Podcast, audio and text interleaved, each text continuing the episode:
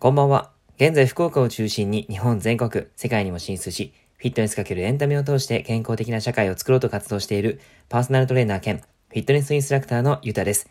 今日も元気に体の勉強していきましょう。さて今日はグルメ、美味しくて栄養価的にもおすすめのご当地グルメパート1という内容をお話ししていきます。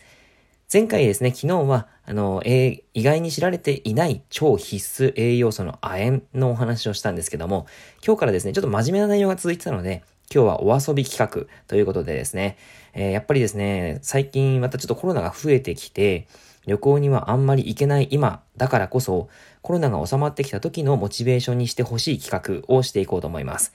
栄養価的にもすごくですね、おすすめな内容だったりはするんですけども、個人的に好きな食べ物を今日はお話ししていこうかなと思いますので、気軽にね、聞いてもらえたら嬉しいなと思います。実は僕はですね、コロナが猛威を振るう前、あちこちに出張に行ったりして、その度に短い時間でなんとかご当地の食事を楽しむってことを趣味にしてきたわけなんですね。今日はその内容も含めてお話ししていきます。まずですね、一つ目。北海道ですね。やっぱ北海道行きたいですね。僕福岡なんですけど、できるだけね、やっぱ北海道は行きたいなって、そのうち近々行きたいなって思ってるんですけど、北から攻めていこうかなって思います。僕はですね、前職時代にスポーツクラブで、社員をしていたんですけども、そこでですね、会員さんを引き連れて、スキー・スノボツアーに行ったことがあったんですね。で、北海道には2回ぐらい行ったと思います。その時に食べた北海道のご当地グルメ。これはもう最強でしたね。皆さんも多分、って思う人もいるんじゃないかなと思うんですが、まず一つ目。やっぱりですね、海鮮丼。海の幸が豊富でもうここは言わなくてもわかると思います。うまい。中でもそこで食べていたイクラ丼。なんとですね、そこで泊まったホテルがイクラ丼かけ放題だったんですよ。うわーってその当時はね、贅沢にもイクラをめっちゃかけて食べました。はい。後で考えるとね、ちょっとコレステロール値が大丈夫なのかなと思ったりするんですけど、はい、すごいいいですね、やっぱイクラ。で、イクラの栄養価ってどんなものかっていうと、小鉢1杯ぐらいで、だいたいエネルギーは163キロカロリーあります。そして、炭水化物はそんなにないんですけども、タンパク質がですね、19グラムも入っているんですね。結構多いですよ、これ。はい。なので、これを取っていただくと非常にタンパク質が取れると。ただ脂質もね、高いんですけども、魚の油ではあるので、悪くはない油ですよね。で、あとはビタミン D とかビタミン E。これはですね、体の抗酸化をしてくれたりとか、あとは免疫力を高めたりとか、骨を強くしたりとか、そういったことをしてくれる作用があるビタミンです。あとビタミン B12、タンパク質を合成するにも必要ですね。女性もですね、鉄分、血がですね、貧血が起こしている方とかは、このビタミン B12 を取っていただくのは必要ですし、あとはこれイクラに銅が入ってるんですね。金銀銅の銅ですね。その成分も入っていて、より貧血の方にはおすすめの食品がイクラになります。これはですね、やっぱりアスタキサンチンって言って、フィトケミカルって皆さんご存知でしょうか？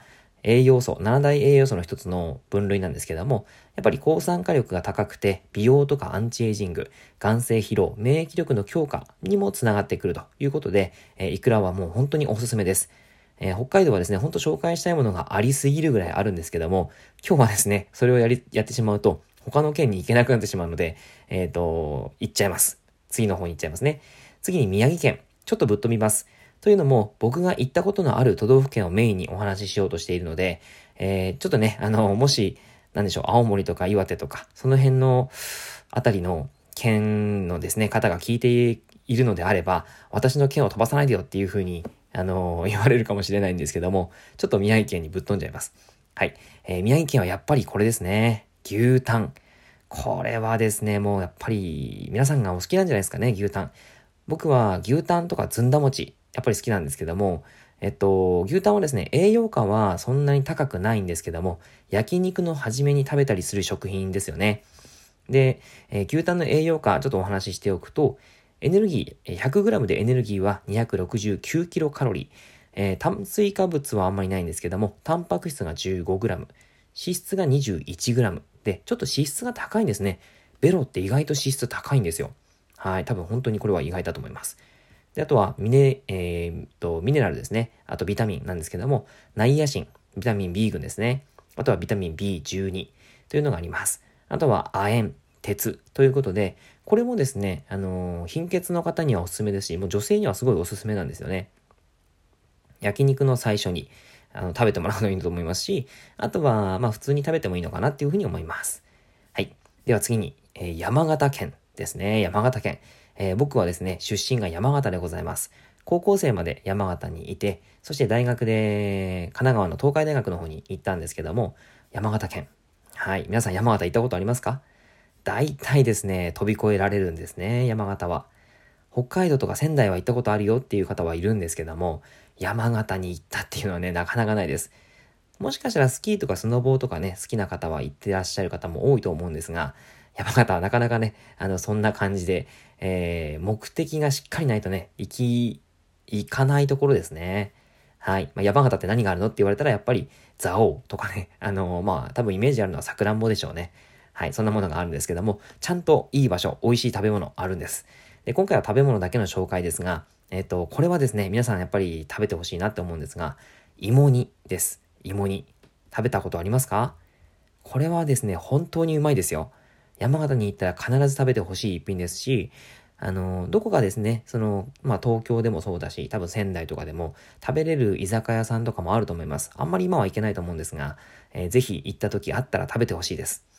芋煮にはですね、砂糖も入ってるので、まあ、調味料的に微妙なんですけども、里芋には様々な栄養素も含まれているので、健康的にもおすすめの食品です。130g、だいたい1杯ぐらいですね、芋煮。それがエネルギー 83kcal、めっちゃヘルシーですね。で、炭水化物は 9.7g。まあ、これは砂糖が入ってるのでちょっとしょうがないかなっていう感じです。で、あとタンパク質が 8g、脂質が 0.5g ということで、まあもちろん肉に比べるとね、あんまり多くはないんですが、まあ、それ以上に味が美味しいってね、僕は 大好きです。あとはミネラル、ビタミンですけども、ビタミン B12、銅、カリウム、ヨウ素、セレン、葉酸。これもですね、葉酸とか銅、ビタミン B12 が入っているので、女性にはすごいおすすめの食品になったりします。あとは塩分過多の方にはカリウムっていうのがあって、カリウムをですね、取ると塩分がですね、ちゃんと排泄される、まあ調整してくれるので、とてもいいものになります。はい。まあ食べたくなってきましたね。美味しいですよ。はい。何回も言ってますけど。里芋にはぬめりがあります。これはですね、ガラクタンと言って、ガラクタじゃないですよ。ガラクタンと言ってですね、糖質とタンパク質が結合したもので、血圧を下げて血中コレステロールを取り除くというふうに言われます。なので血圧高い方にはおすすめの食品なんですね。あとは胃とか腸壁の潰瘍を予防する。胃潰瘍とか腸潰瘍ね、リーキーガットシンドロームって言って腸漏れ症候群とかあるんですけども、そういったのですね、潰瘍を予防することができると。あとは肝臓の強化、便秘の改善、そんなことにもつながります。ぜひ山形行くときは食べてほしいですし、今はね、なかなか移動できないと思うんですが、ご当地から取り寄せるということもできると思います。ぜひやってみてください。はい、以上です。明日はですね、ちょっと関東圏のお話をしていこうかなと思います。明日かな？明後日かな？ちょっとわかんないんですけども、ぜひよかったら聞いてみてください。はい、内容は以上ですね。内容がいいなって思ったら周りの方にシェアしていただくととても嬉しいです。また、ニコちゃんマークやねぎらいマーク、ハートマークをしていただくと励みになります。今日もラジオを聞いてくださってありがとうございました。では、良い夜を。